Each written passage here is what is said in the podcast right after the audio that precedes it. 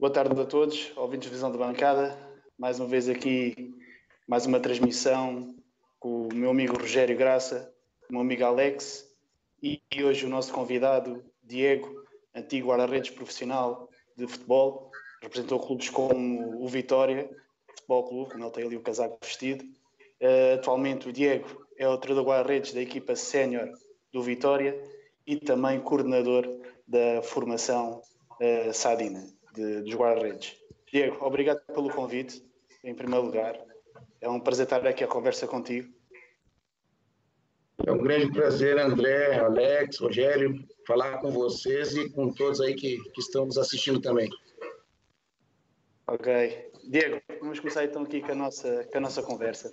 Uh, para começar, podias-nos uh, partilhar como é que foi o início da tua carreira? Se foste com algum amigo começar a jogar futebol, foi através dos pais, como é que foi? Olha, primeiro eu vou fazer uma, uma pergunta para vocês. Tá? Nós temos tempo. Eu, eu, gosto de falar, eu gosto de contar as histórias. Se vocês têm tempo para escutar, tiver paciência, nós vamos ter isso aqui bastante tempo. Temos aqui a noite toda, ó, Diego. Já é espetáculo, assim que é, assim que é bom. Pá. É, sempre foi minha grande paixão. O futebol sempre foi minha grande paixão. É, desde criança é, tem algumas histórias muito curiosas, muito engraçadas também que, que me marcaram muito. Ah, muitas pessoas me perguntam como é que nasceu a paixão em ser guarda-redes.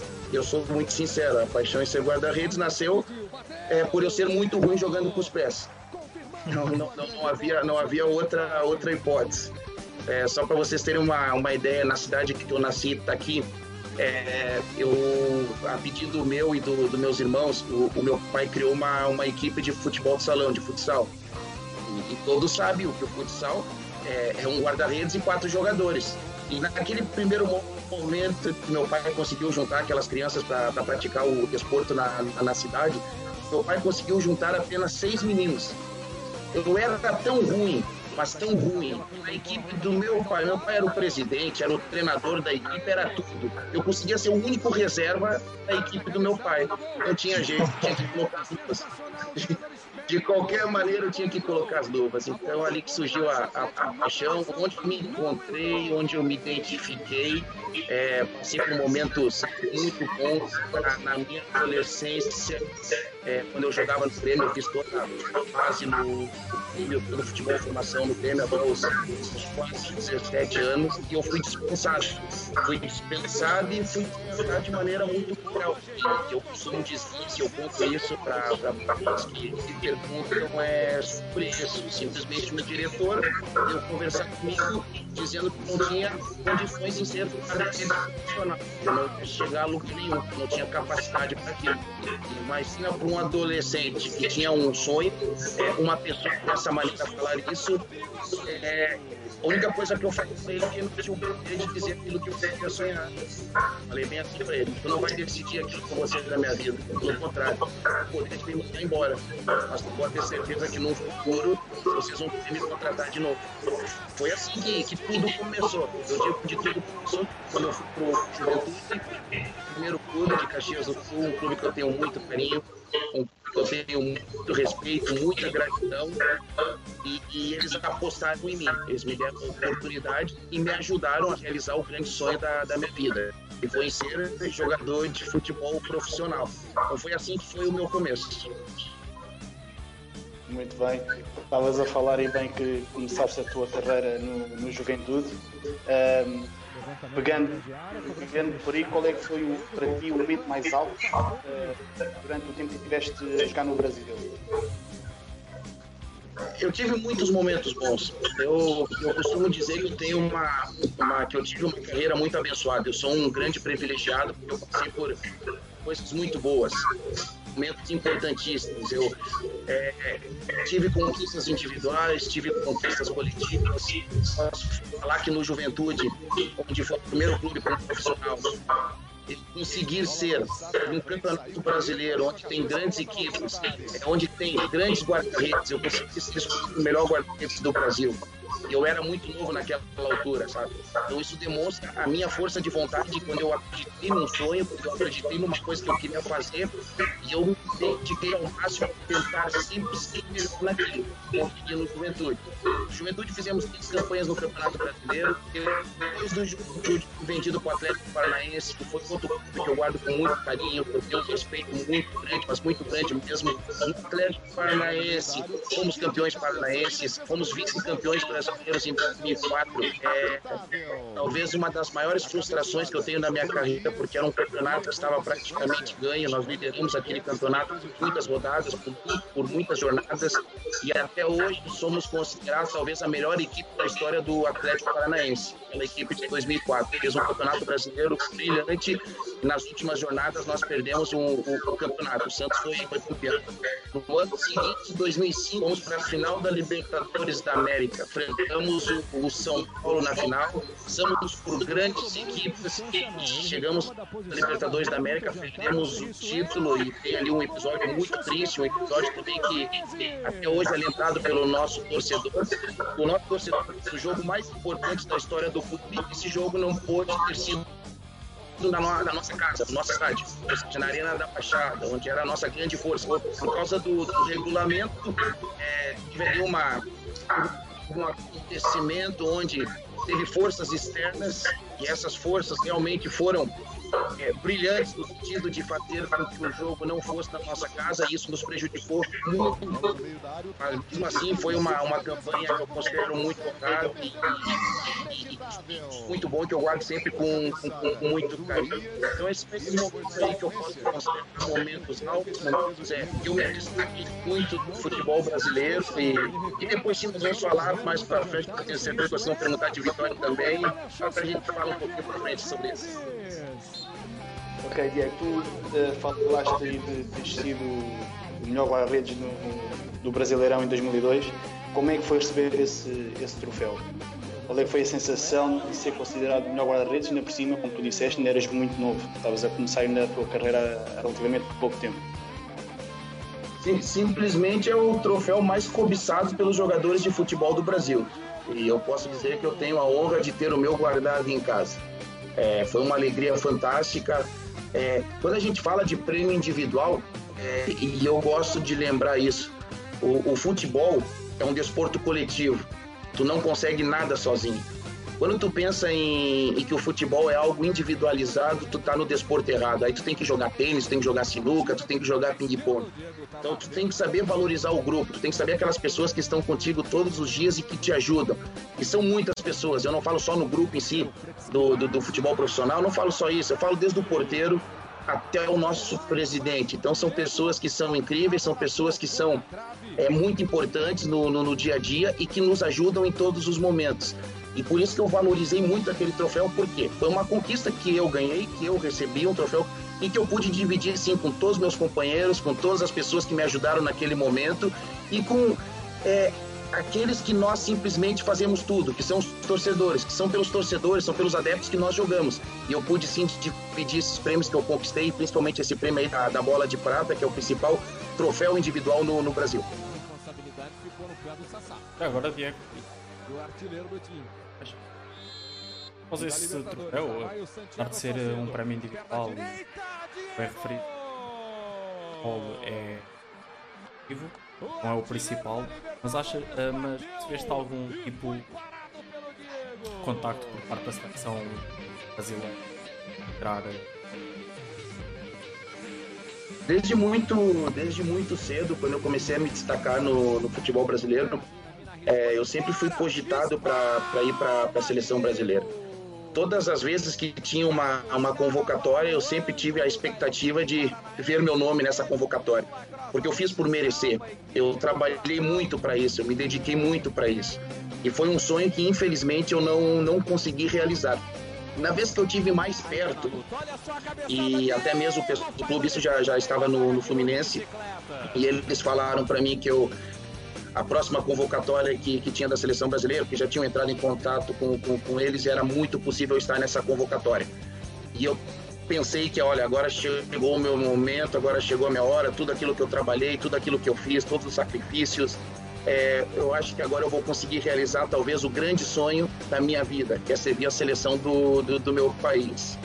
E num jogo na Copa do Brasil, é, numa quarta-feira à noite, a convocatória seria na quinta-feira de manhã. Nesse jogo do, da Copa do Brasil, uma quarta-feira à noite, já era 20, 25 minutos da, da, da, segunda parte, eu fui bater um pontapé de baliza. Esse pontapé de baliza, quando a minha perna, quando meu pé chegou na bola, eu tive um estiramento muscular na, na, na coxa, na coxa esquerda. E isso me prejudicou muito naquele momento. Eu tive que sair de muletas do, do, do estádio, é, fiquei 70, 75 dias para recuperar perdi minha oportunidade porque eu estava num momento muito bom, eu estava num momento muito importante, depois de grandes campanhas no Juventude, grandes campanhas no Atlético Paranaense. E quando eu estava no, no, no, Fluminense, quando eu achei que seria a hora de eu ser chamado mesmo para a seleção brasileira, eu perco minha oportunidade. E ali acontece, sim, o que eu costumo dizer, o episódio mais triste é, da, da, da, minha carreira, onde eu pensei em desistir, onde eu entrei, confesso isso, entrei numa, numa depressão, porque minha cabeça não estava boa, eu tive muitas lesões, eu tive momentos complicadíssimos e cheguei ao ponto de desistir daquilo que eu mais amo, desistir de ser guarda-redes, de desistir de jogar futebol. Então foi um momento muito, muito complicado, porque não foi só essa lesão. Eu tive em três anos de contrato com o Fluminense, eu fiquei praticamente dois anos entregue ao posto médico, entregue ao departamento médico do, do, do clube. Então vocês tentam imaginar para um atleta, para um jogador que a sua vida é dentro do campo, tu tá numa sala fechada por praticamente dois anos com várias lesões. Aquilo ali para mim me deixou muito perturbado, me deixou muito mal. E, mas felizmente as coisas acontecem de uma, de uma maneira que é, que é uma forma de, de aprendizado e a minha alegria, a minha felicidade, a minha vontade de jogar futebol, eu fui recuperar nesse país maravilhoso que é Portugal. Quando eu vim para Portugal, e sendo o auge quando me transferi para o Vitória. Ali sim eu posso dizer que foi o, o, um, um momento em que eu consegui limpar minha cabeça e consegui sim pensar e me preocupar somente naquilo que mais me deixava feliz, aquilo que eu mais amava, minha grande paixão em jogar futebol. E foi ali sim que eu consegui recuperar totalmente a minha alegria. Por falar em recuperar em Portugal também essa alegria, uh, de foste feliz inicialmente no. Mas antes de contactos do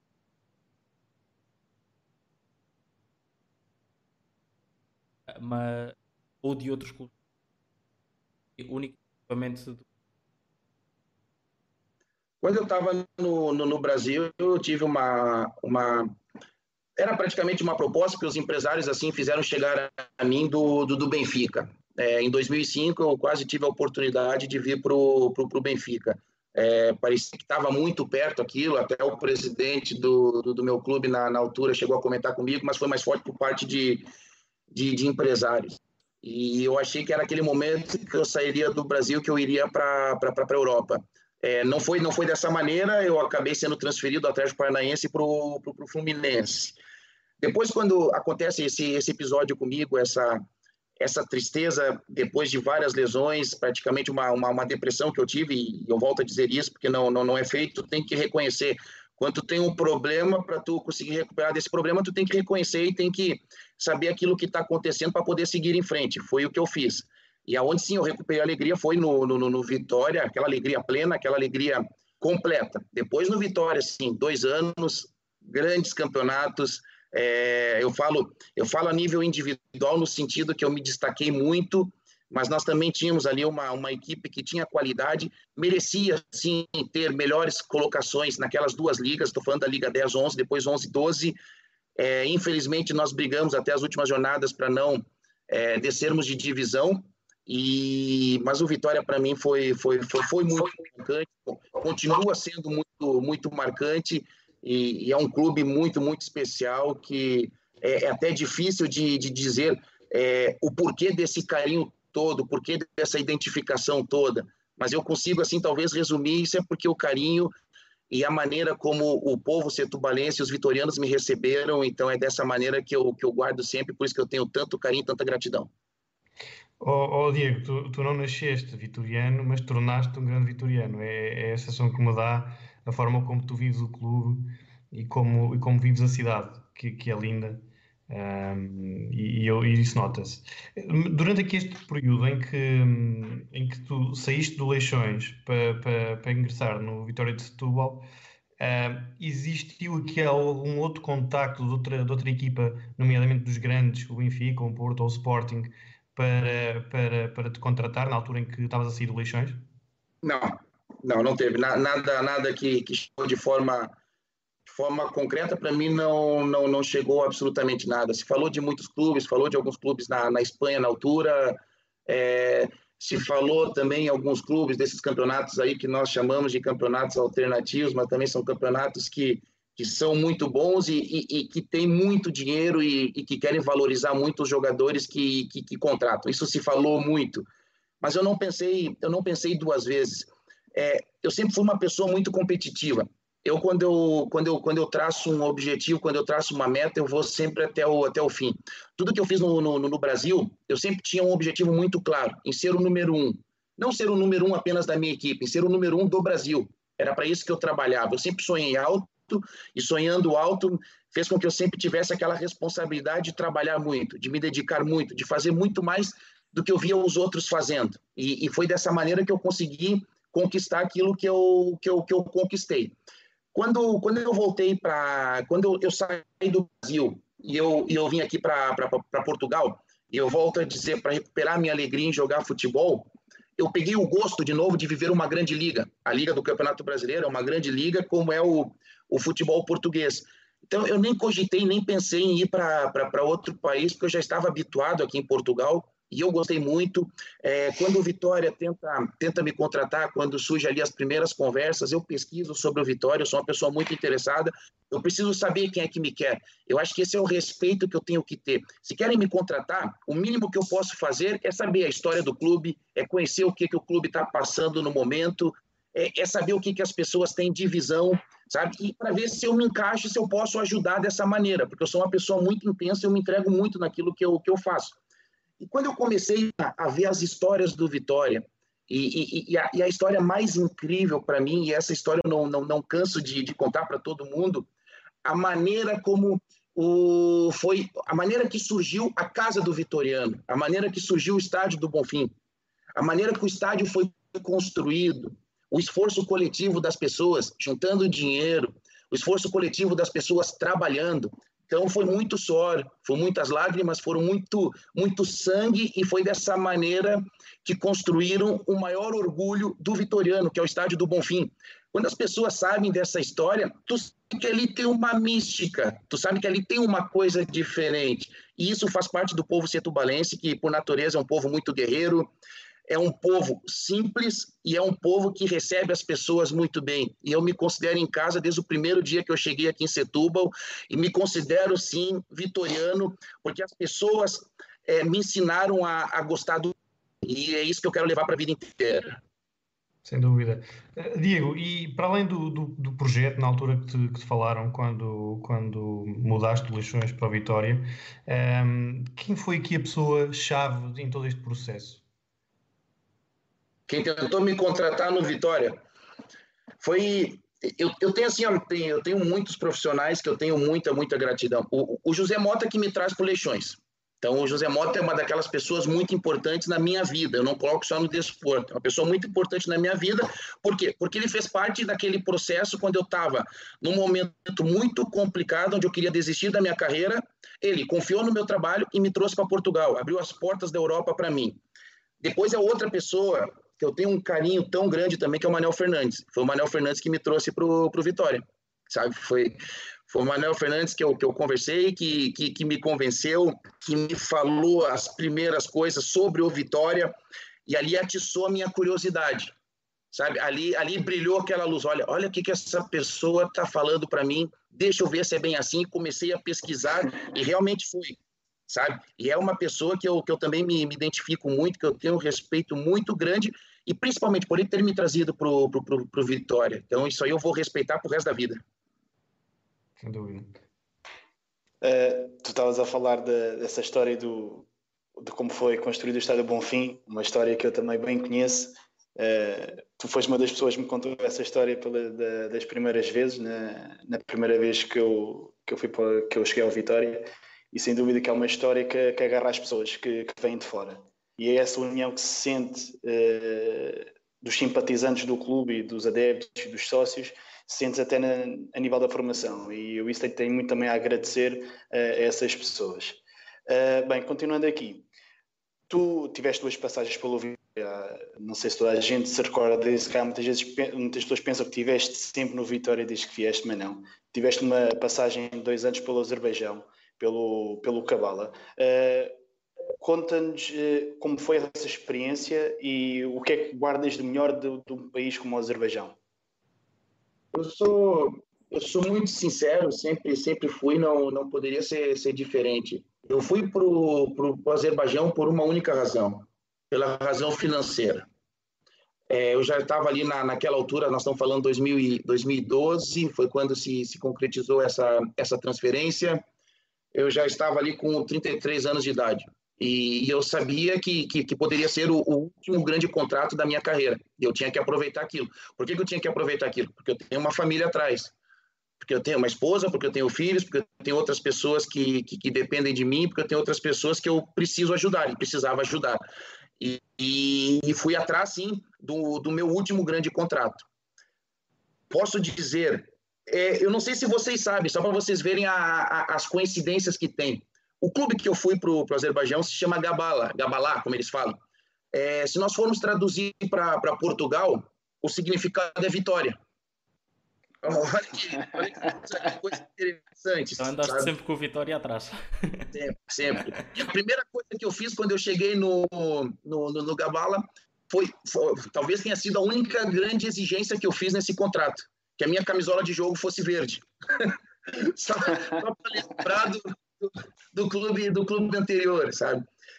Me receberam muito bem. Eles tinham, logo no meu primeiro jogo, eles já, já tinham uma, uma música para mim, os adeptos criaram uma música para mim no primeiro jogo. Sou sincero mais uma vez, não entendi absolutamente nada do que eles estavam cantando.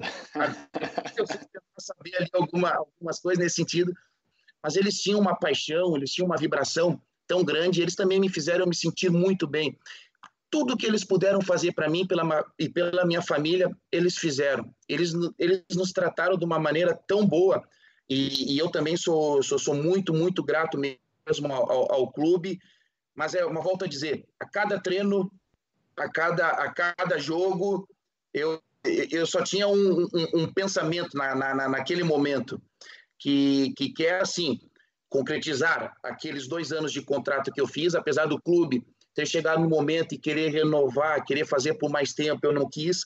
E o objetivo era voltar ou para o Brasil ou para Portugal. E eu só tinha dois clubes que eu voltaria. E aí sim é aquilo que eu, que eu, que eu costumo dizer: a gratidão. Era hora de eu ser grato. A quem me deu muito, a quem me ajudou muito. E, e, e quem foi? Primeiro, o Esporte Clube Juventude, meu primeiro clube. Foi um clube onde eu morei nas bancadas, eu morei no estádio por muito tempo. As pessoas me acolheram, as pessoas me deram carinho, as pessoas me ajudaram como ser humano, as pessoas me ensinaram tantas coisas que eu levo para o resto da minha vida. E depois o, o Vitória de Setúbal por tudo que aconteceu, por toda essa, essa identificação. Então chegou aquele momento que eu tinha que, que, que escolher e depois eu escolhi que seria talvez o momento de eu recompensar tudo, voltando para o Juventude. Aconteceu isso, fiquei alguns meses, eu ainda estava ainda me recuperando de uma lesão séria que eu tive no, no joelho. Eu fiz uma cirurgia no meu joelho direito e o Juventude apostou novamente em mim, fez todo o tratamento, cuidou de mim e me deixou em plena forma para poder jogar futebol. E eu queria ajudar de todas as maneiras. E como é que eu ajudei? Eu ajudei sim, passando a minha experiência, aprendendo também, obviamente, que a gente sempre aprende. E ali surgiram dois meninos no Juventude naquela altura que era um projeto do, do, do Juventude, que era o Ayrton, que era o Elias, um guarda-redes. E, e, e, foi um grupo de trabalho muito bom. E eu vi aqueles meninos crescendo, eu vi aqueles meninos surgindo, aqueles meninos fazendo grandes campanhas, grandes jogos e, e dando tudo certo. E aí sim, depois de ter feito duas partidas, surgiu o interesse do Vitória de Setúbal, é, novamente no meu trabalho, e aí sim foi um. Aí o coração também bateu muito forte, aí é um projeto pessoal, um projeto da, da, da, minha família, e eu tive que escolher naquele, naquele momento e conversei com o Esporte Clube Juventude. Eles acabaram entendendo aquilo que eu queria, qual eram os meus sonhos para o meu, pro meu futuro e acabaram me, me liberando. Mas eu sei que eu fiz minha parte, eu sei que eu ajudei o clube, e aí sim eu tenho o meu retorno para o Vitória em 2015, é, onde eu fiz três anos de contrato com o objetivo de encerrar minha carreira. Isso levava mesmo à, à, próxima questão, que era se Exatamente. não havia um outro clube além do Vitória que quisesse carreira, não tem tudo. Ficamos contentes. Oh, Você... Vocês sabem que parece, desculpa, desculpa interromper, força, força. parece, parece que Deus, Deus faz as coisas certas. É, minha última partida, meu último jogo oficial como jogador de futebol profissional foi pelo Juventude, não foi pelo Vitória. Sim, sim, sim, sim. Não foi pelo Vitória. Eu, eu quando eu volto pro, pro, pro, pro Vitória, eu não tive nenhuma oportunidade. Eu não, eu não joguei. E, e, isso sim foi uma, uma grande tristeza que eu tive, porque eu tinha um, um, último grande sonho da minha carreira. E esse último grande sonho era vestir a camisola 25 mais uma vez no estádio do Bonfim que seria assim para eu poder me despedir. É, eu confesso uma coisa, e, e, e, muitas pessoas não sabem, só aquelas pessoas mais, mais próximas. Quando eu venho pro, quando eu venho pro Vitória, eu tenho uma dívida muito alta comigo. E, eu cancelo essa dívida. Eu, eu, eu, eu dou esse dinheiro pro Vitória. Eu, é, porque, eu, porque eu sei, é, o meu objetivo era voltar pro Vitória e, e era um, um, um, dinheiro que o Vitória me, me, me, devia, era um dinheiro muito alto da época ainda lá 2010, 2011, 2011, 2012, e que eles teriam sim é, problemas para me pagar nesse sentido. E quando eles demonstram aquele interesse em, em mim para eu fazer um contrato de mais três anos, e foi o contrato é, mais baixo da minha carreira, só para porque muitas pessoas na altura não, não, não entendiam, porque o Diego é um jogador que custa muito dinheiro, como é que o Vitória vai. Nada disso nada, nada disso que as pessoas não sabem, ou muitas pessoas não sabiam o que falavam na, na, na altura. É, foi o menor contrato a nível financeiro que eu fiz, foi com o Vitória. E ainda por cima, eu abri mão daquela dívida daquele dinheiro que o Vitória devia para mim. Pronto, só para passar adiante para vocês entenderem, eu tinha um único objetivo. Em três anos de contrato, eu queria fazer mais um jogo no estádio do Bonfim, vestindo a camisola 25. No momento que eu fizesse esse jogo, vocês podem ter certeza, eu daria minha carreira como encerrada. Porque foi isso que eu tracei para mim. Seria meu último momento e o Vitória não precisaria cumprir aqueles outros anos de contrato que teriam ali pela, pela frente, independente do, do, do momento que fosse. E eu não, não, não, não, não tive essa, essa felicidade, eu não tive essa, essa alegria de, de fazer um, um último jogo. Essa tristeza eu carrego até hoje, essa, essa mágoa, o, o que é compensado um pouco no, no, no sentido que os adeptos sempre me deram tanto carinho, sempre me respeitaram muito, é, todas as vezes que eu saía na rua, encontrava eles, eles sempre perguntando como é que tu tava, vai chegar o teu momento, tu vai jogar de novo, vai conseguir realizar o teu sonho, tu veio para cá para isso e tu vai, tu vai conseguir.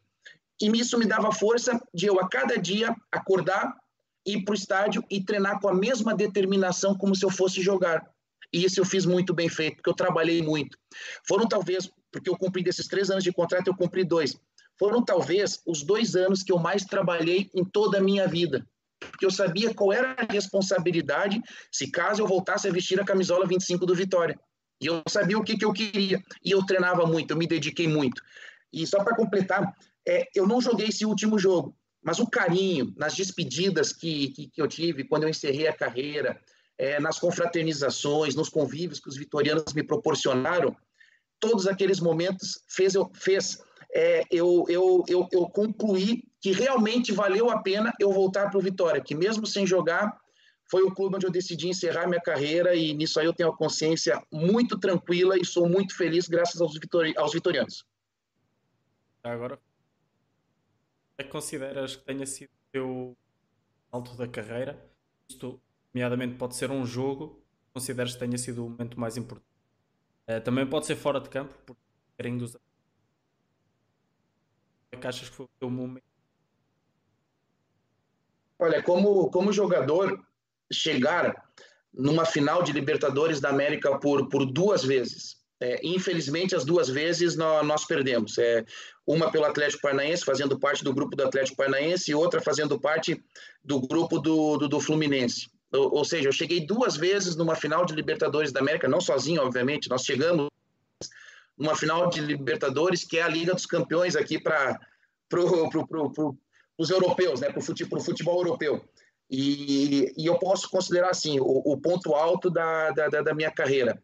É, quando se fala de, de, de vitória, é, é difícil, é, é, é, difícil explicar realmente o que, eu, o que eu sinto. É um ponto alto, sim, porque se eu decidir, depois de tantos clubes que eu joguei e os clubes que me deram tanto carinho, que me respeitaram tanto, e eu decidi que aqui no Vitória seria o clube que eu encerraria a minha carreira, é porque tem algo a mais, é porque tem alguma coisa a mais que é difícil de, de, de explicar.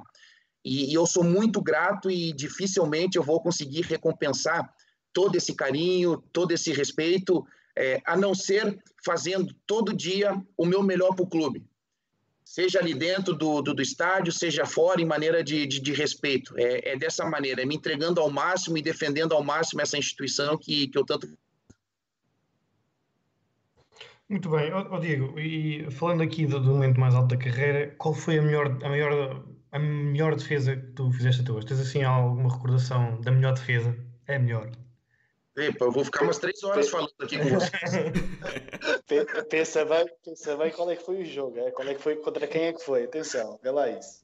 Ah, eu tenho, eu tenho jogando, jogando pelo Juventude, eu volto a dizer, é, grandes jogos, jogando pelo Atlético Paranaense, nas meias finais da, da, da Libertadores, talvez pelo aquele momento, nós jogamos contra o Chivas do, do, do, México, no estádio com mais de 80 mil pessoas.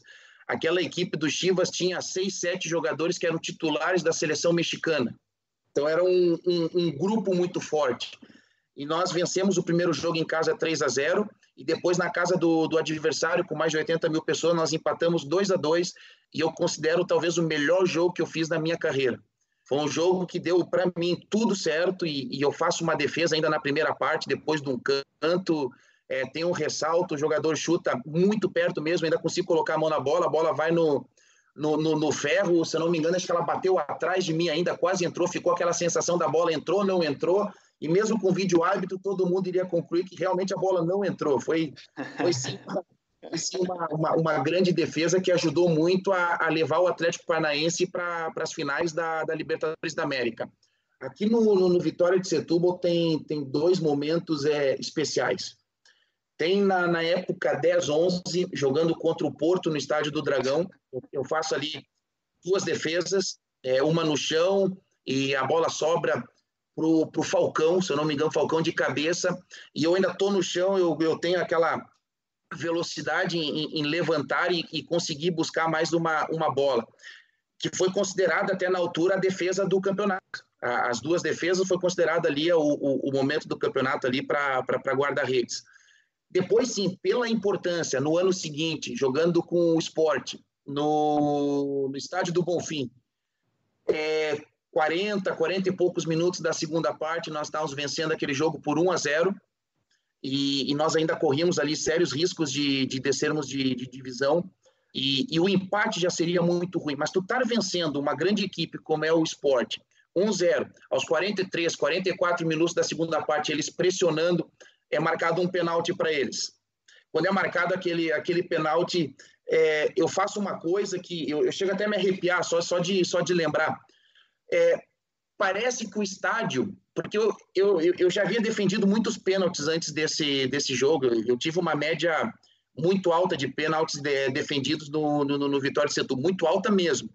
E, e, e, nesse jogo, de vez de tu sentir aquela tristeza do estádio porque foi marcado um pênalti pro, pro, pro esporte, eu, eu senti uma vibração, uma coisa tão boa, uma energia tão bonita, que eles passaram aquilo para mim. Parece que eles estavam comigo dentro da baliza e eles queriam me ajudar naquela defesa, que seria uma defesa muito importante, que daria e ajudaria numa vitória que, para as nossas pretensões no campeonato, seria, seria brilhante.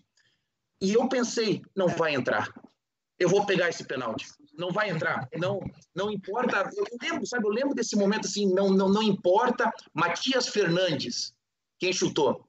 Matias Chileno. Fernandes Olha, é, exatamente. Vocês podem até pesquisar, mas eu tenho a impressão que foi o primeiro penalti que ele errou na carreira. Matias Fernandes. Sim, aí, aí, eu tava, quando eu, quando eu me, quando eu começo a ir para aquela linha, eu vejo os jogadores reclamando com, com o árbitro é, sobre o penalti, que, que, que, poderia não ser penalti. Eu falei, não, eu não posso perder a minha concentração nisso.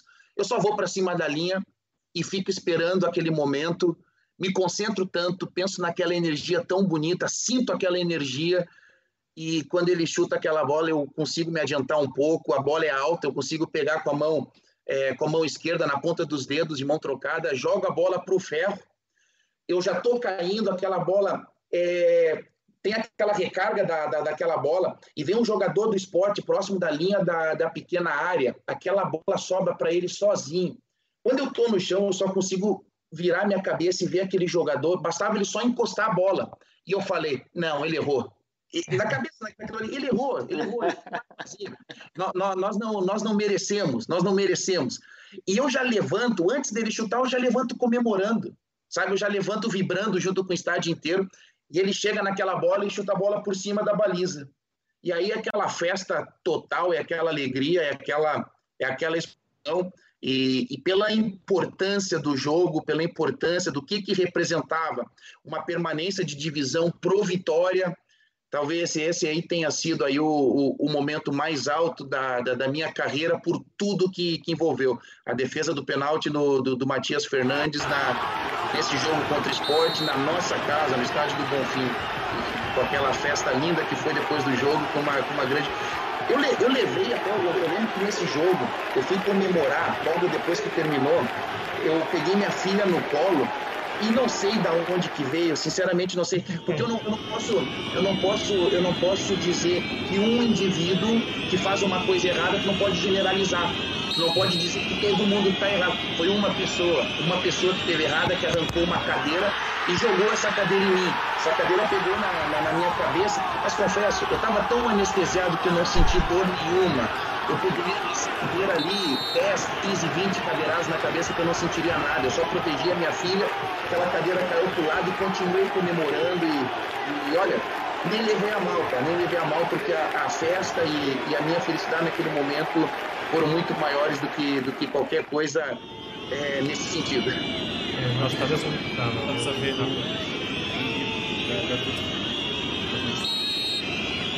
Temos mesmo a comemoração defender e a recarga feita por cima da baliza.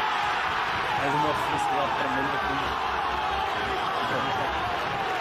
mas ali, mas ali eu não ali eu não comemorei sozinho. Ali eu comemorei ah, parecia que estava tudo junto todos os jogadores todo o staff todas as pessoas que trabalham no dia a dia do Vitória e principalmente todos os vitorianos que estavam no estádio e os que não estavam sabe foi uma coisa tão linda, foi uma energia tão linda e, e olha, e, eu lembro desse momento com, com muita emoção. Foi uma das maiores emoções que eu tive na, na minha carreira.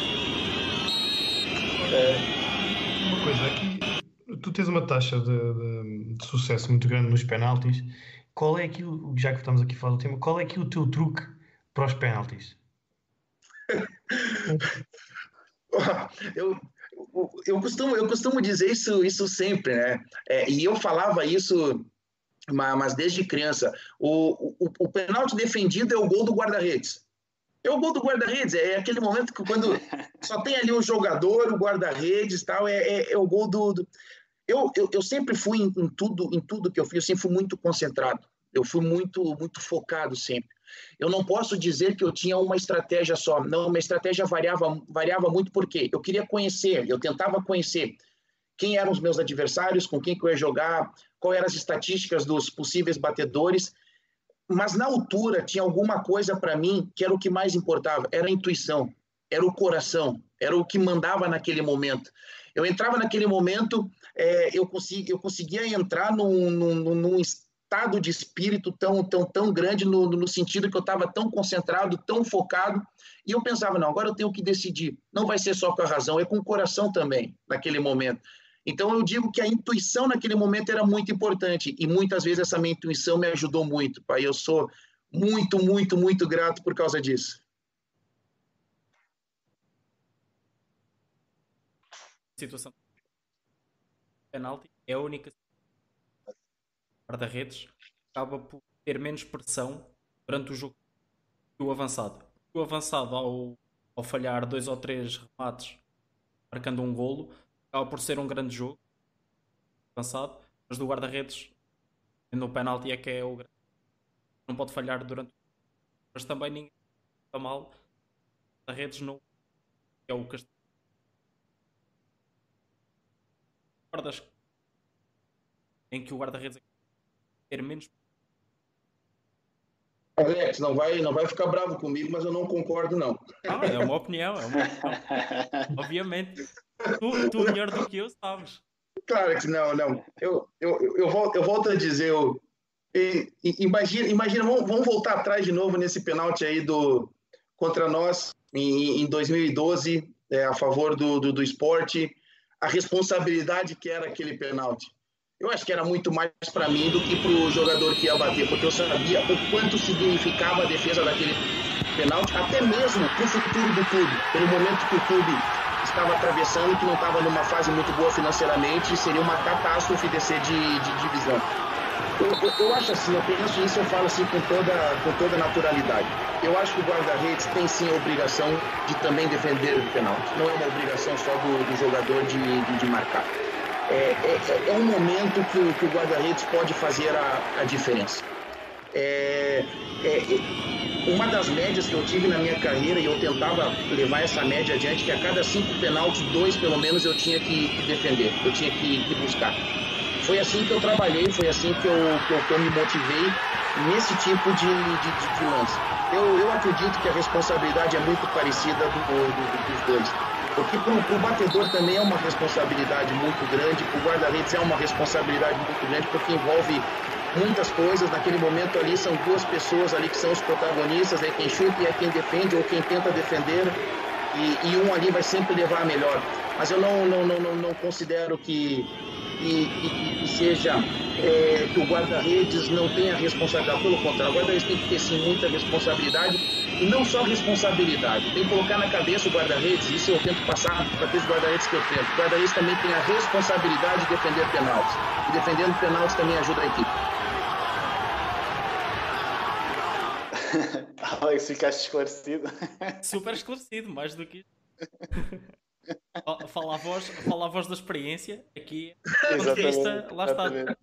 É o ponto de vista do visão da bancada. É mais. Uh,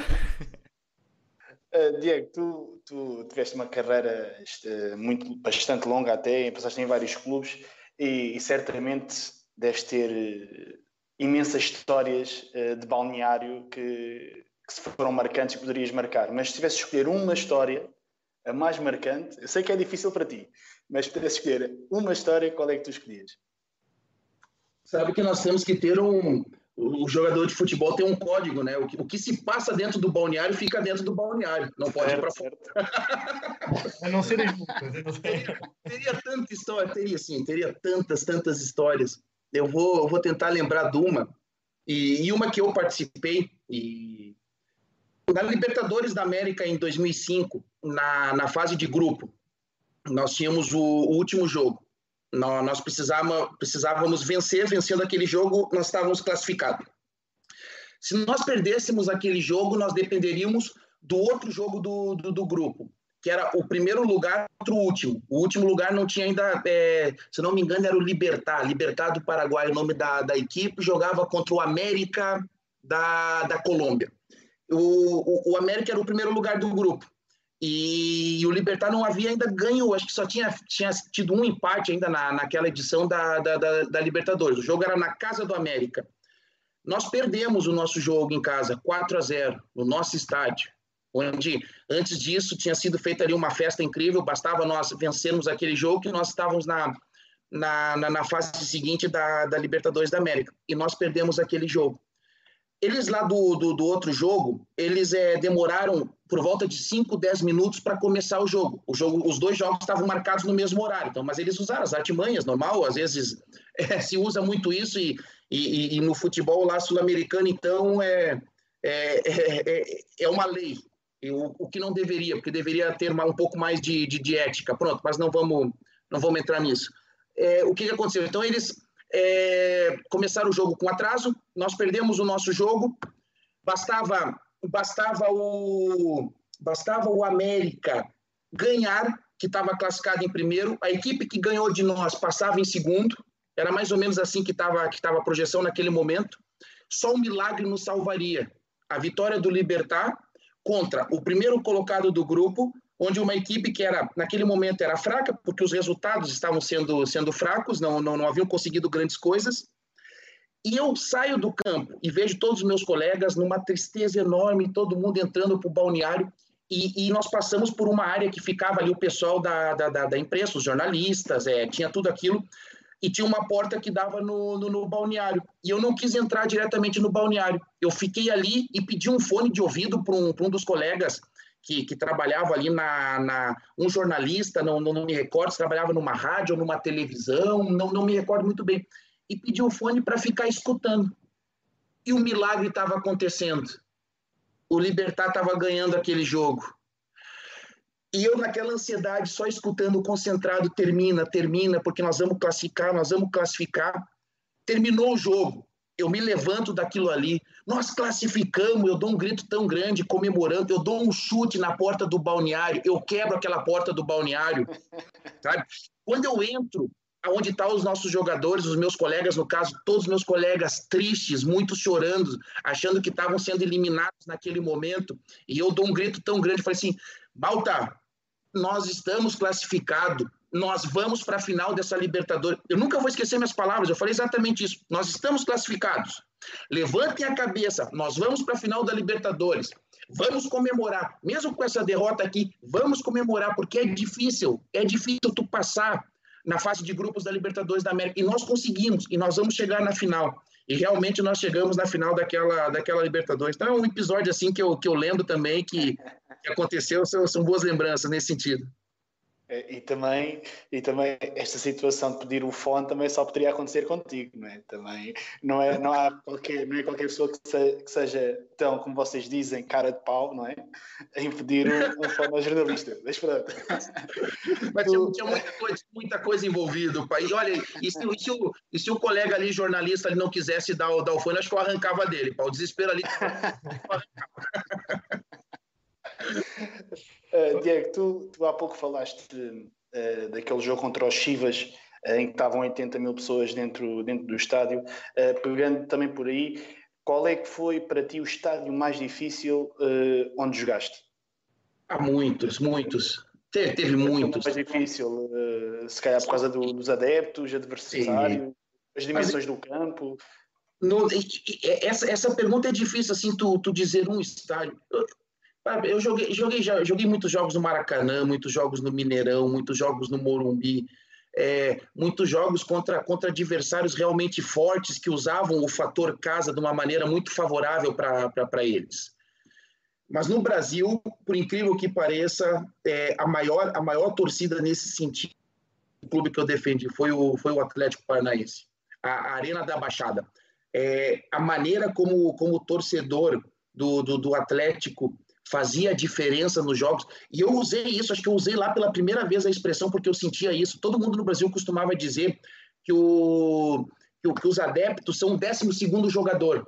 E lá eu dizia que não era o 12, eu dizia que era o primeiro jogador. Depois vínhamos nós, depois vínhamos os, vinha, vinha todos os jogadores, porque eles tinham uma força tão grande, eles realmente intimidavam adversários. E, e eu, eu, tenho essas lembranças assim, e, e isso, no, e, e, vindo e aqui em Portugal, é, jogar tem, tem estádios que é assim difícil. Tu, tu, jogar em Alvalade é difícil, tu jogar no Estádio da Luz é difícil, no Dragão é difícil. É, é difícil porque são equipes muito fortes, são, são, são equipes é, é, que têm uma, uma, uma, uma característica e, e, e, que os adeptos também são, são, são fanáticos e, e, se envolvem com aquela partida, se envolvem com aquele, com aquele momento. São estádios é, complicados. Esse do Chivas também foi, foi um ambiente terrível nós, nós entramos em campo numa, numa vaia absurda, eles jogando aqueles rolos de. Não sei como é que, como é que se chama, não sei se, é, se, era, se era papel higiênico, o que, que era aquilo que eles lançavam para dentro. Então, o, quando nós entramos em campo, o estádio estava branco, cheio de papel, e uma vaia absurda, e nós transformamos aquela vaia, porque o torcedor deles, depois no final, nos aplaudiu, e foi um momento muito bonito também, tu ter o torcedor adversário vendo a sua equipe sendo eliminada de uma possível final de Libertadores da América e eles aplaudindo a nossa, a nossa equipe. Então é mais ou menos por aí, é difícil tu mencionar um estádio só. Muito okay. bem, Diego. Uh, aqui, falando aqui um bocadinho, não sei se tu sabes disto, mas uh, nós estamos aqui a fazer umas pesquisas um, e o teu segundo melhor registro enquanto guarda-redes uh, no campeonato português foi contra o Sporting, em que tiveste uh, dois jogos sem sofrer em seis. Ou seja, e, tem algum significado para ti jogar contra o Sporting? Ou foi porque eles são. porque estavas mais motivado nessa altura? Uh, qual foi aqui. Há aqui alguma razão por trás disto? Nenhuma. É, coincidência, é, nesse sentido, tratando, porque calhou. Não, não acertava muito a baliza, né? É, porque, porque calhou. É, eu, eu, eu, volto, eu volto a dizer: um, um, um jogador, quando, quando quer ser o melhor, quando quer ser um jogador de topo, quando quer fazer a, a diferença, o jogador não pode se motivar por causa do adversário. Não, não, não pode ser os fatores é, externos que, que, que motivem. Fator externo motiva, vou dizer assim, que motiva, claro que motiva, mas motiva temporariamente, por um determinado tempo. O que realmente motiva um atleta, o que realmente dá força, o que realmente faz com que ele é, possa fazer a diferença é o que vem de dentro. É aquela motivação interna, é aquilo que está dentro dele. E eu sempre tive uma motivação muito forte. Eu sempre fui, por natureza, muito otimista. Eu sempre acreditei muito, primeiro, no meu potencial, nas minhas capacidades, mas trabalhei muito, treinei muito, me dediquei muito. É, eu fiz tantos sacrifícios que, que hoje eu estou aqui sentado nessa cadeira, estou cheio de dor no corpo, para vocês verem aquilo que eu fiz durante a minha carreira. E eu sabia que essas seriam as consequências, até porque eu, eu me considero uma pessoa minimamente inteligente, eu sabia o que, que eu estava fazendo com o meu corpo e eu sabia o que, que eu enfrentaria anos depois, por causa dos muitos impactos que eu, que eu, que eu sofri. Mas eu digo para vocês que realmente valeu a pena. Mas só respondendo essa, essa pergunta, todo jogo para mim, independente do adversário, poderia ser uma equipe do distrital, com uma, uma equipe, o, o campeão da Liga dos Campeões. Eu trato da mesma maneira, eu tratava da mesma maneira, com a mesma importância, com o mesmo respeito e com o mesmo pensamento em fazer o melhor, porque a minha motivação interna mandava isso. Então era assim que eu que eu trilhei o meu caminho como jogador de futebol profissional. Sem dúvida. E já agora o primeiro, o primeiro, o melhor registro eh, foi contra o Beira-Mar, onde tiveste três jogos sem sofrer, num total de quatro. Eh, ou seja, foi um, um, aqui uns números bastante interessantes.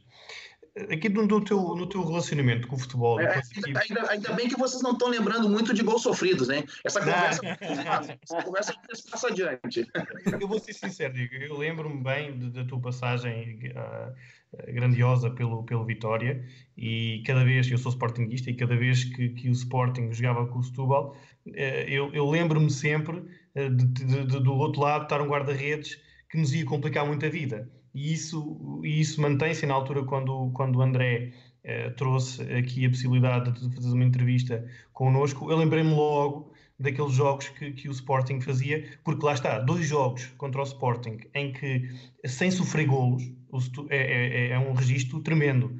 Uh, porque uma coisa é ganhar ou, ou, perder, outra coisa é não sofrer qualquer golo um, em dois jogos no total de seis. Portanto, eu acho que isso é. é... Jogando contra uma, uma grande equipe do futebol português, né? Sem, é... sem dúvida, sem dúvida. Um, aqui no, na tua relação com o futebol, um, tu, tu deste com, com, com inúmeras pessoas e, e, já nos disseste aqui os, o caso do José Mota, o Manuel Fernandes. Um, há, há, existe aqui uma pessoa que hoje, que hoje é, é, é o, o, o, presidente do, do Sporting Clube Portugal, que é o Frederico Varandas, que foi um, o médico na altura em que tu estavas no Vitória de Setúbal. O que é que, o que, é que tu vias uh, no, no, Frederico Varandas como, como um futuro presidente ou, ou, um grande médico? O que é que, qual é que é a tua opinião sobre o, sobre o Frederico Varandas? Olha, eu, eu, te, eu tento pensar qual é a opinião que ele tem de mim, porque eu incomodava muito ele. por, que, por, que, que, eu, por que, que eu digo isso? Ele é responsável né, pelo departamento médico do clube e eu volto a dizer, naquele meu objetivo de querer sempre melhor, eu tinha que estar nas melhores condições. E eu passava muito por, por ali para. Quando eu tinha alguma dor, olha, tu tem que tirar essa dor, tu tem que fazer alguma coisa. Eu era muito chato como jogador, mas eu era muito chato em todo sentido, sabe? Porque eu queria sempre o, o melhor e cobrava as pessoas disso, que estavam à volta, porque era isso que poderia fazer a, a diferença. Mas o, o, ele, é, ele é uma pessoa, eu, eu tenho recordações, nós conversávamos muito, uma pessoa muito inteligente.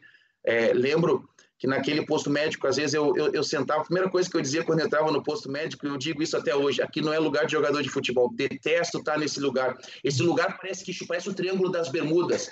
Quando um jogador cai ali, não sei mais, sabe? Aquilo ali não é lugar de jogador. O lugar do jogador é dentro de campo. E eu, eu brincava muito, dizia, olha, epa, que lugar ruim de estar aqui, sabe? É, não, não, não pode. Mas nós conversávamos muito e, e, e se via que era é, uma pessoa muito inteligente, uma é, uma pessoa que estudou muito, obviamente, é, e aí nós tínhamos ali horas e horas de, de, de, conversas, mas eu confesso que eu, que, eu, que eu era muito chato, incomodava muito ele, porque eu queria estar sempre na, na nas, melhores, nas melhores condições. Eu tenho sim é, é uma boa imagem dele, ficou essa, essa, essa, boa imagem, foram muitos jogos, foram muitos estágios, foram muitas, muitas viagens, foram muitas conversas, e ficou essa, essa boa imagem. Espero que ele também tenha uma, uma boa imagem de mim e também não diga que eu, que eu, que eu era tão chato assim.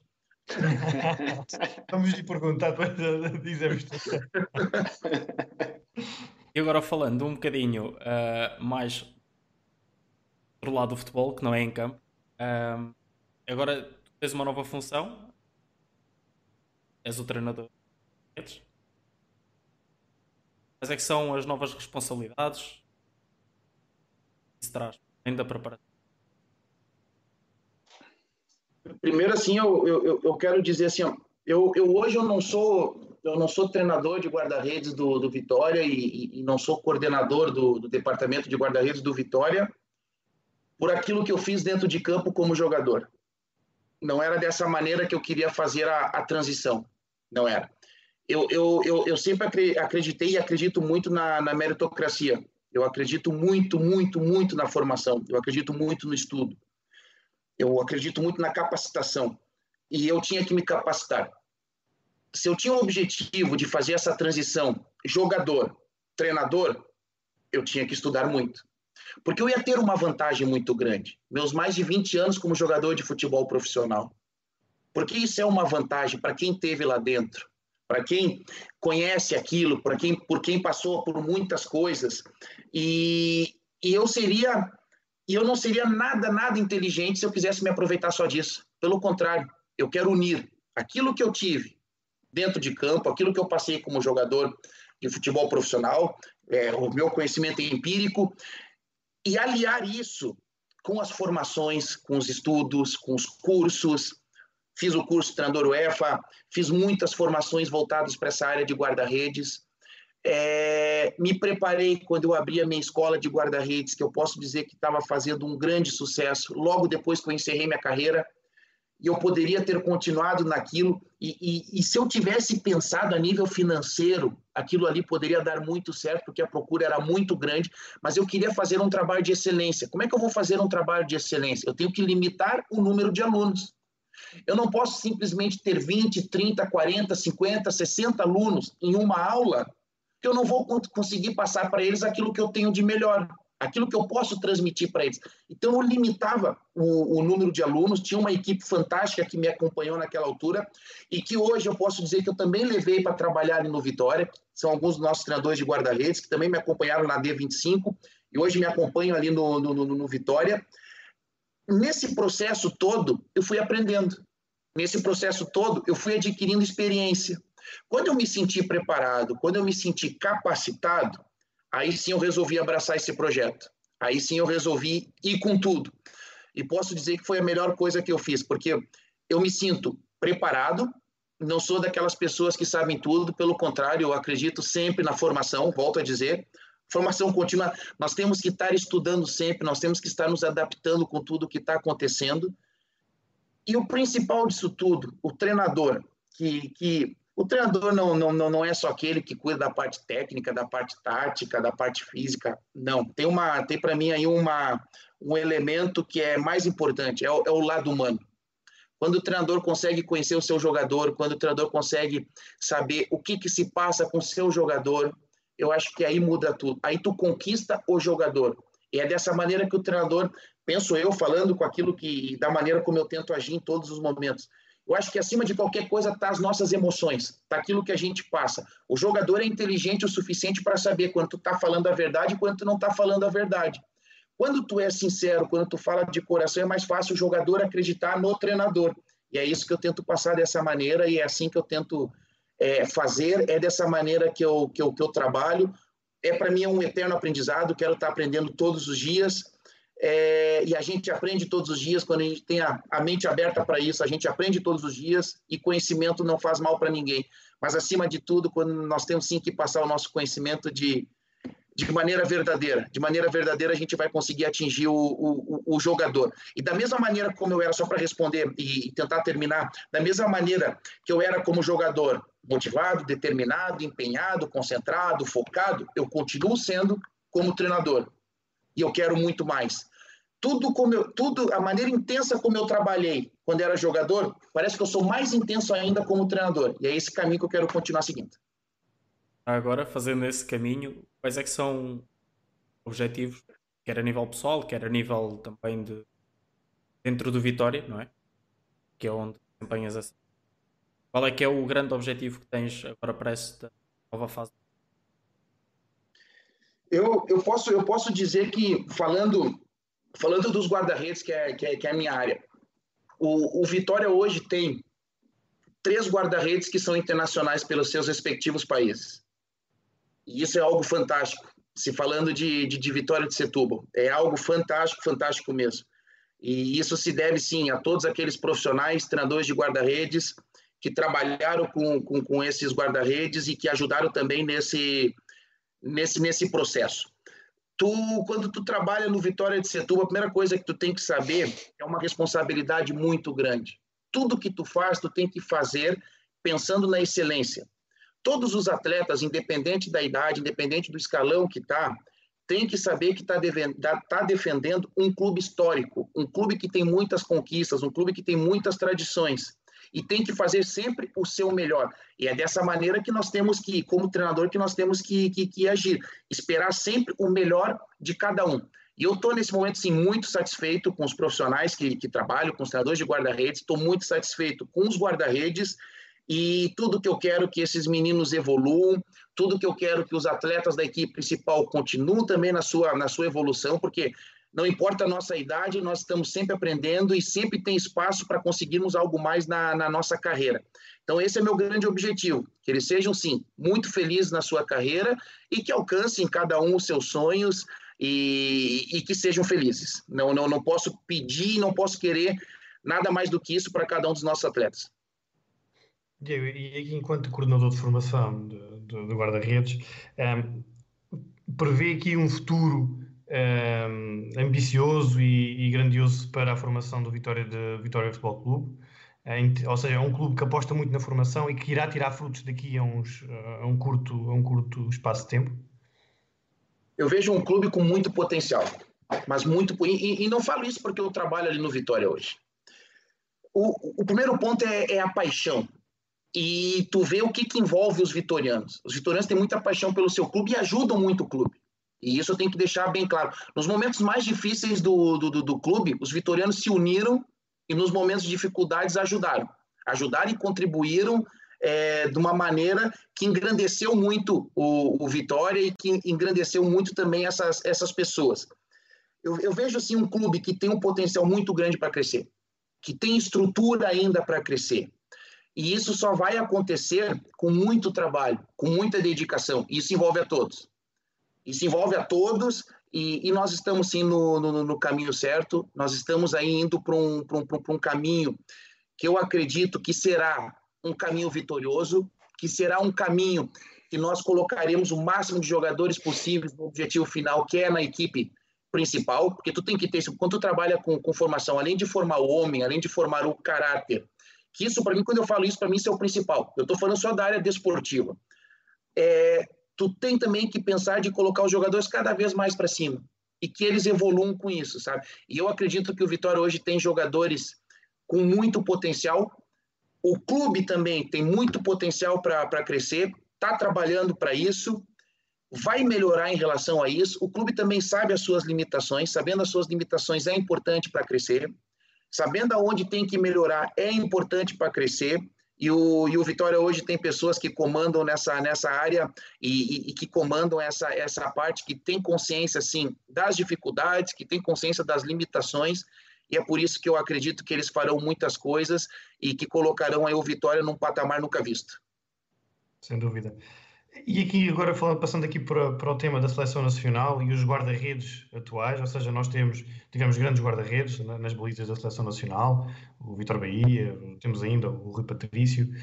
A seguir ao Rui Patrício, o, o Diego vê uh, um, grandes guarda-redes também, uh, uh, ou seja, a tomarem conta das balizas da seleção nacional de forma competente, como tem sido o Rui Patrício? Eu, eu, eu, ainda vejo o Rui Patrício jogando por muitos anos na, na seleção de, de Portugal. Eu acho que isso também vai, vai trancar muitos é, guarda-redes que estão que aparecendo. Eu, eu, eu falo isso que eu, eu sou muito fã, gosto do, do, do trabalho do, do, do Diogo, do, é o guarda-redes do é Diogo, né? Guarda-redes do, do Porto. Porto, sim, sim, sim. Eu acho, eu acho um guarda-redes fantástico. Eu acho, eu acho um guarda-redes pela, pela idade que tem, é, a maturidade que ele já apresenta, a maneira tranquila que ele, que ele, que ele joga nas vezes que, que, que jogou. E, e, acho que é um guarda-redes aí que tem um futuro brilhante aí pela frente. Agora, bem, mas né, em casa, o filho vai a guarda-redes, a seguir as no seu escalão e até no escalão superior dada nas vistas? Consideras que é o acompanhamento fazes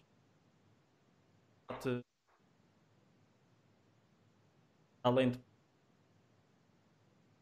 redes, mas também a parte técnica?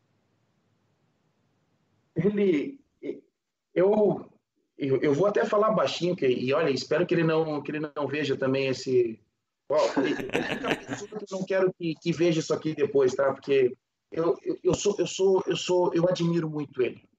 Eu, eu, eu admiro ele, ele demais pela, pela força de vontade que ele tem, pela, pela inteligência que ele tem. Ele tem apenas 15 anos de idade. Ele só faz 16 em julho. Com, com 15 anos de idade, ele já, ele já jogou, ele já fez jogo pelo Campeonato Nacional defendendo a equipe de juniores do esporte. Hoje ele integra, em definitivo, a equipe de juniores do, do, do esporte. Ele já treinou com sub-23, ele já fez alguns treinos com a equipe principal. Nós estamos falando isso de um menino que tem apenas 15 anos de idade. E, e, e quando isso acontece, eu, eu fico muito orgulhoso. E aí eu, eu olho para ele e pergunto: então, filho, como é que foi? E eu pergunto essas coisas com empolgação.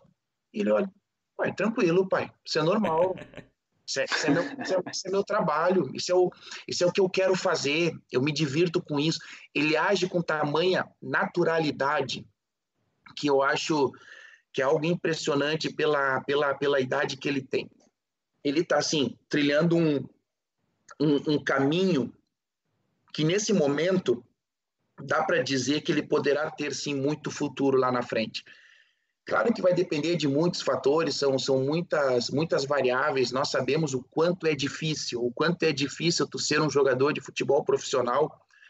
E, mas ele está no, tá no caminho certo porque ele sabe o que ele quer. Ele se cuida, ele se dedica, ele, ele trabalha, é, ele se esforça. E aí eu poderia dizer assim: olha, hoje ele tem uma única obrigação, que é os estudos. Será que o futebol está atrapalhando os estudos dele? Não atrapalhe. Com tudo aquilo que ele tem, ele ainda consegue ser um aluno de excelência. Ele está sempre no, no quadro de mérito do, do, do, do colégio, da, da, da, escola. Ele sempre tem notas boas. Ele muitas vezes ele está cansado, ele chega em casa e eu falo para ele, filho, não estuda hoje, filho. Tu já aprendeu o que tinha que aprender na escola, tu é inteligente, tu já memorizou a matéria. Vai jantar, vai descansar, que amanhã tu tem aula de manhã cedo, depois tem treino, ou tu tem treino de manhã, tem aula à tarde, porque isso variava muito.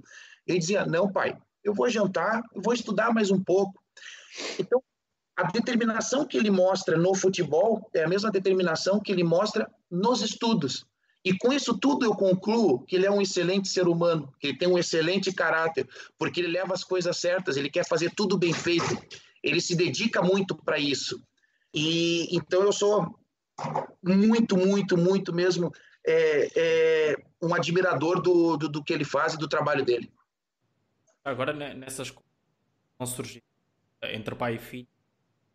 o seu filho faz-lhe muitas perguntas do que deve ou não fazer na carreira, ou seja, deve treinar, se treinar mais, se no por exemplo, imaginando que aparece a oportunidade de treino, de alguns conselhos. Ele, a gente, claro que a gente conversa muito, a gente tem conversado muito agora nesse período, porque a gente tem, tem treinado juntos. É, eu, eu só via a evolução do meu filho em jogo, porque nós não, nós como pais, nós não conseguimos ver treinos no, no, no esporte. E a, e a, evolução que eu via nele era em jogo, o crescimento dele era em jogo, então eu nunca vi ele treinando. E ficou fácil perceber todas as palavras que eu disse anteriormente, ficou fácil perceber que agora treinando com ele, o quanto ele leva a sério até mesmo aqueles momentos que nós estamos treinando aqui na cave. É, naqueles momentos que nós estamos treinando aqui do lado de fora aqui da, da, da minha casa, no, no, chão duro, eu tento colocar ali um tapete, eu tento colocar ali algum amortecedor para poder melhorar um pouquinho, para não ter tanto, tanto impacto e para poder ajudar nele e ele se dedica naquilo. Quando tu tem foco, quando tu tem dedicação nisso, tu imagina quando tu está no teu habitat natural, quando tu está na relva, quando tu está com os teus colegas, quando tu está naquele ambiente. Então eu tento imaginar o que, que ele deve fazer lá, a dedicação dele que é lá. É, quando é passado os planos de treino que o, que o esporte passa para ele também, eu vejo aquilo, eu vejo o empenho dele realizando aquilo. Então ele é muito focado, ele é muito concentrado. Claro que sempre pergunta é, o que, que eu fiz, como, como é que eu treinava, como é que eu fazia nos penaltis, é, como é que era a emoção de um grande jogo. E, e eu costumo brincar, Ei, filho, tu tá longe ainda de, de ultrapassar teu pai, falta muito ainda. e, e ele fica bravo, ele fica, porque eu sinto que ele tem essa, nós, por natureza, nós somos muito competidores. É, nós jogamos aqui, nós estamos sempre fazendo apostas. Aposta no bom sentido, é claro, a gente está sempre jogando alguma coisa, a gente está sempre se desafiando e ele quer ganhar de mim de qualquer jeito, de qualquer maneira. Então, isso mostra é, o, o que ele quer ser, o foco dele, a ambição dele. E, e se ele continuar dessa maneira, com certeza ele vai longe. Uh, e, e, pegando, pegando isso estás a dizer do, do, do teu filho, uh, achas que ele ainda tem uma boa margem de progressão, uh, visto que já, já, está, já faz parte do plantel de sub-19 do, do Sporting, ou, ou achas que já estagnou? E depois outra pergunta também. Se achas que ele vai ser melhor guarda-redes do que tu, uh, e porquê? E também, se tu com a idade dele tinhas tanto talento como ele tem. eu, eu olho para ele, eu vejo uma criança ainda muito magra. Eu vejo, eu vejo uma criança que não está maturada ainda. Eu vejo uma criança que não tem que não tem músculos. Eu vejo uma criança com poucos pelos ainda na, no rosto é, em outras partes do, do, do corpo também. Isso é um sinal que ele tem muito para evoluir ainda. Ele, nesse momento, ele conta muito com aquilo que ele tem de natural, ele conta muito com o talento dele.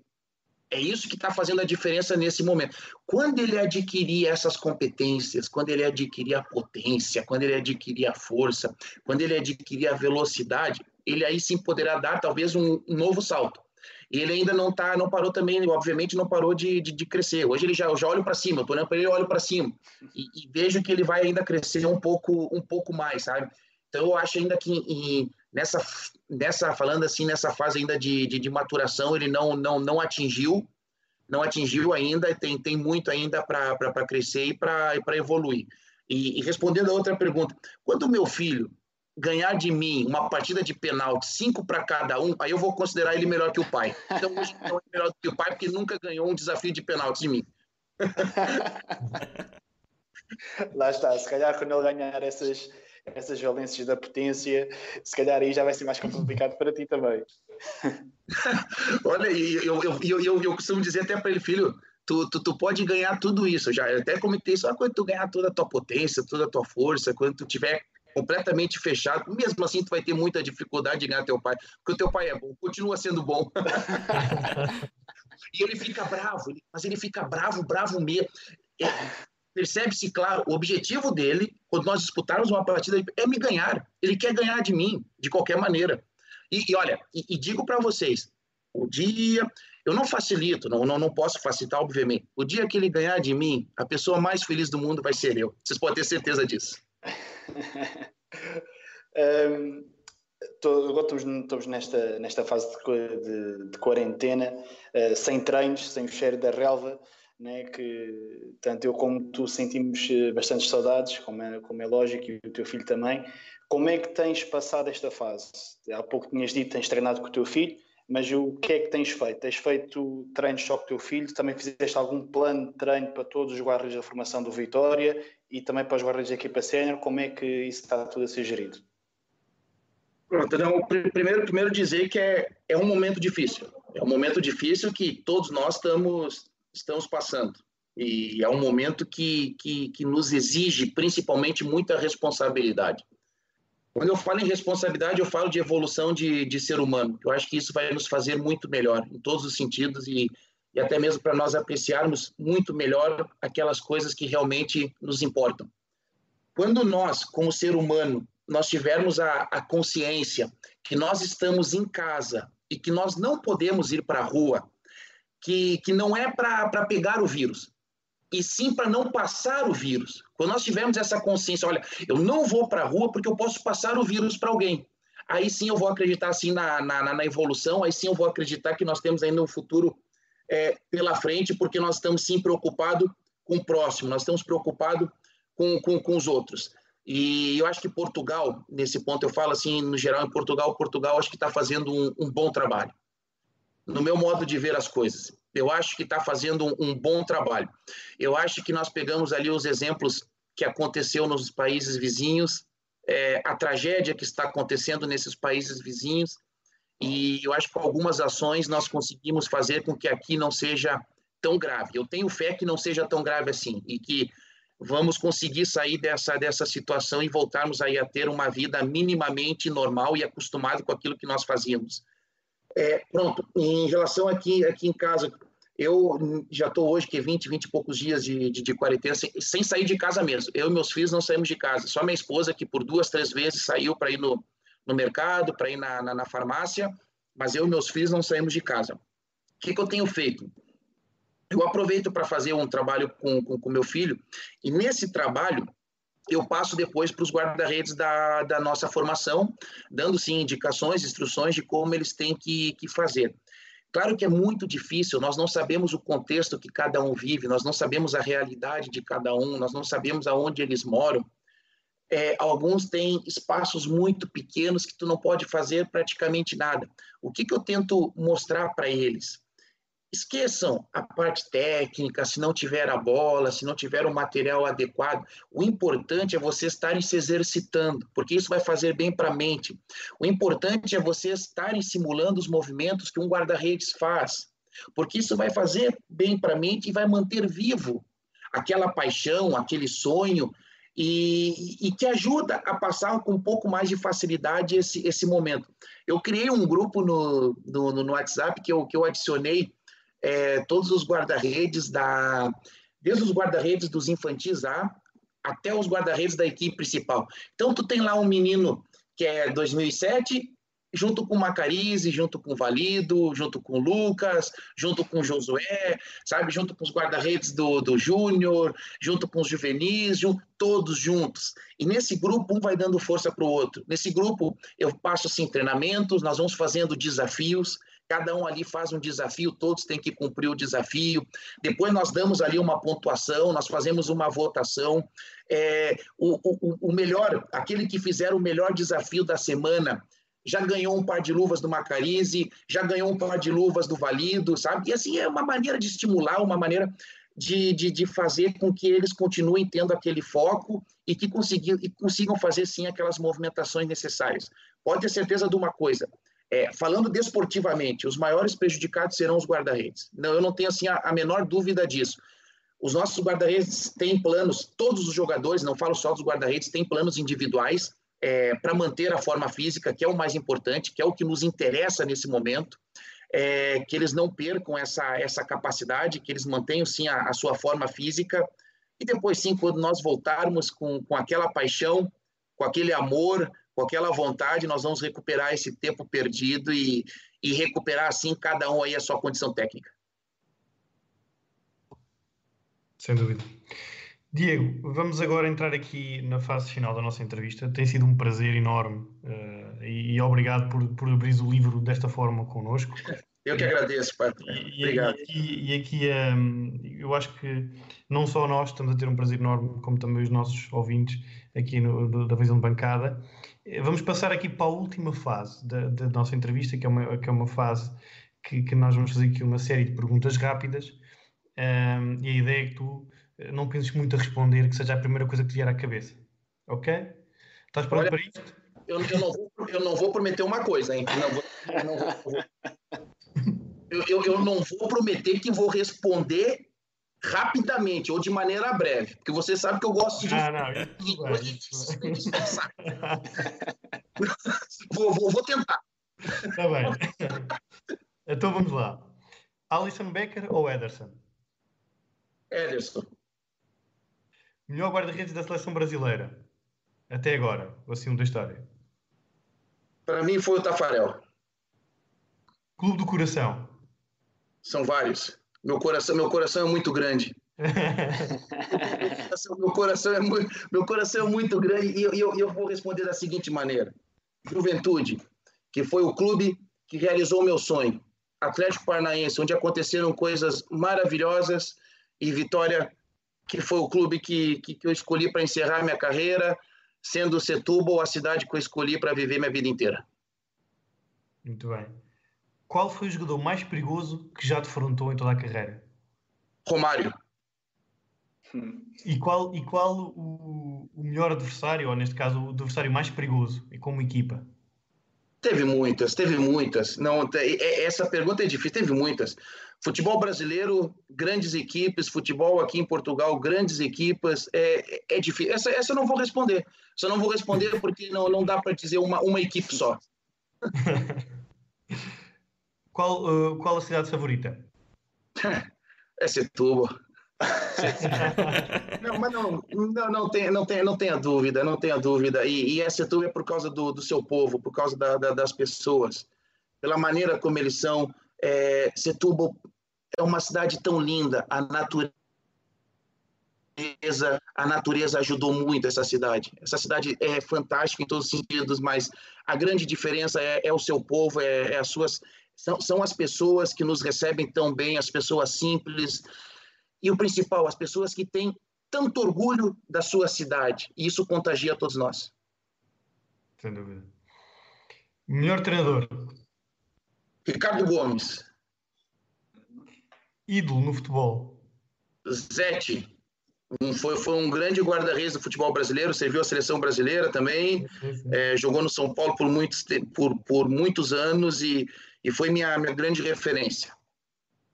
Comida favorita? Um bom churrasco. Filme favorito? Tem muitos filmes, tem muitos filmes. É, eu, eu gosto muito, é, acho que para vocês é Em Busca da Felicidade, Will Smith. Sim, sim. Will Smith, é. Tem, é a procura da felicidade. Eu acho que tem, aqui em Portugal tem o um nome, no Brasil tem, tem, tem outro. Ei, é um filme fantástico. É um filme que e é muito motivador. O que um pai não faz pelo seu filho. E a, e a maneira como ele. Ei, que, que filme fantástico. Olha, vou, vou sair daqui e vou assistir esse filme. Agora, vou sair daqui e vou assistir novamente esse filme. É, é também um dos meus favoritos. E, e por finalizar, hobby favorito, Diego? Desculpa, não, não escutei. Hobby favorito, passatempo favorito. Olha, eu gosto muito de pescar. Por, por, por, olha, por incrível que pareça, eu estou numa cidade que é de pescador Pesquei poucas vezes em Setúbal, eu fazia muito mais isso no Brasil, sempre gostei muito de pescar. Em alto mar ou junto, junto à, à zona ribeirinha? Olha, em, em, qualquer lugar. Eu, eu, eu, não, eu não gosto muito de tirar o peixe depois do anzol, porque como guarda-redes eu tinha medo de machucar as mãos. Então imagina, eu ia pescar. O, o, o meu prazer de. Eu vou, eu vou tentar explicar para você. O meu prazer de pescar é puxar o peixe.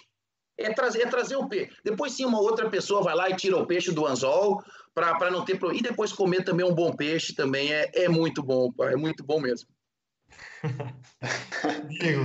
É, passando só, só aqui, passando só aqui pelo, pelo chat aqui do nosso Facebook, temos aqui alguns comentários. É, o António Ramos manda-te um, um, grande abraço. É, grande Tonhão, Silva, um abraço, amigo.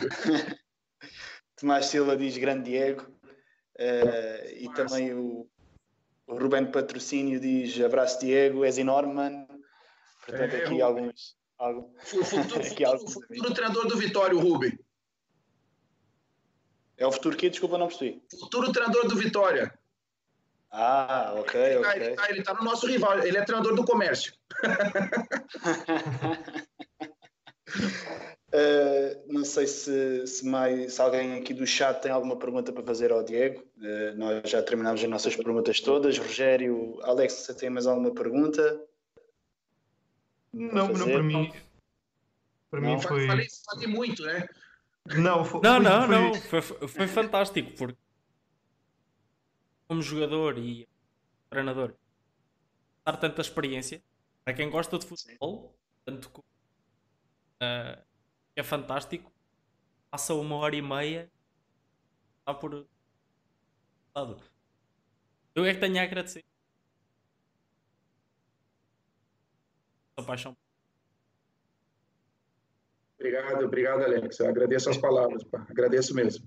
Sem dúvida, a história, a história que, e a quantidade de, de jogadores, a história que tu, que tu passaste, também eh, os momentos altos de carreira que foram, que foram bastante grandes.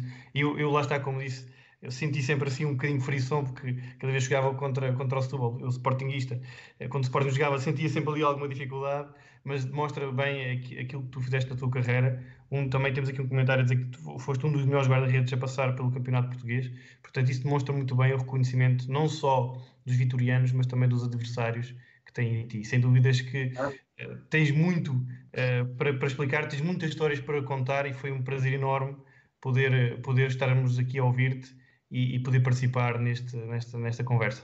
Agradeço, Rogério, agradeço sim as palavras. Quando a gente fala da nossa paixão e quando falamos com paixão, é, tudo é mais fácil. Eu, eu, adoro, eu adoro isso, pá. E olha, se vocês quiserem depois, quando nós sairmos dessa quarentena, fazer um churrasco, aí nós podemos contar muito mais histórias, pá. É só um churrasco para mim, um bom churrasco vocês pagam, e aí nós contamos muito mais histórias.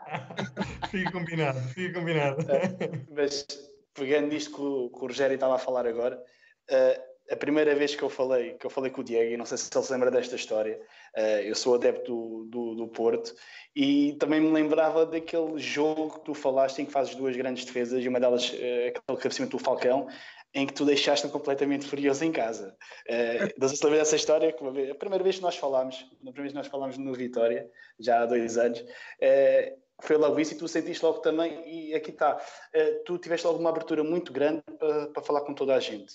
Uh, seja ela quem for, eu acabar de chegar ao clube uh, naquela altura, tu abriste logo, posso dizer, o coração para, para, conhecer, para me conhecer e para eu te conhecer a ti, e aí se vê a grande pessoa que tu és.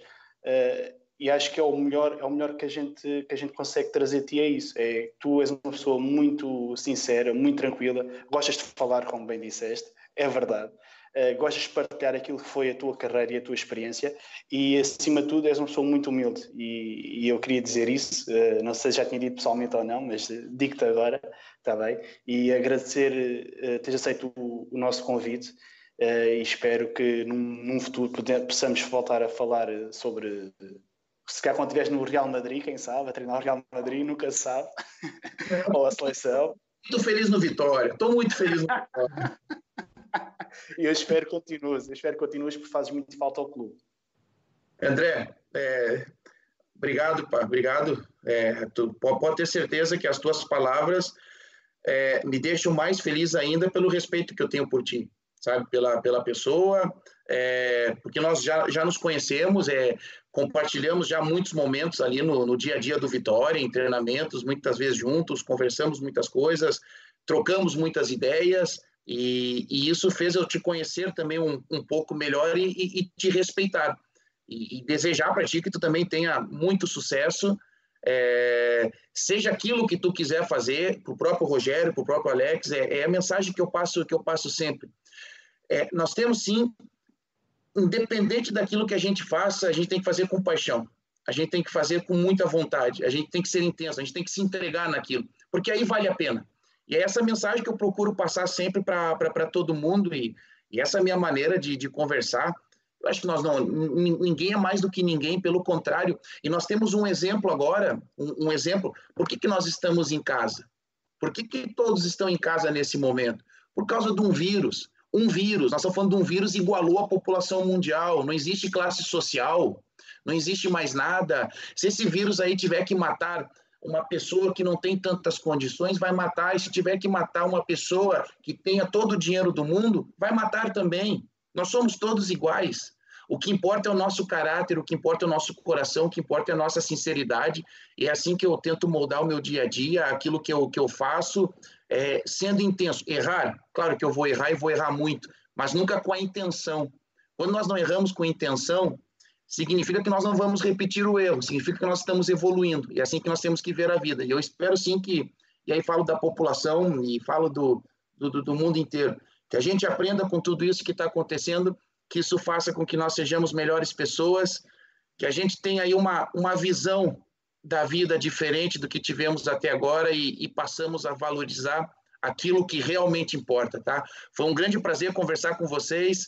É, sempre que quiser, eu estou à disposição e porque sempre é bom, tá? Um grande abraço aí para todos.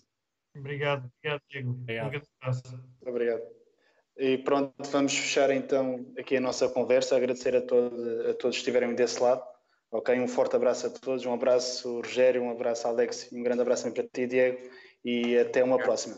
Um grande abraço. Um abraço, obrigado. Obrigado, pessoal. Obrigado.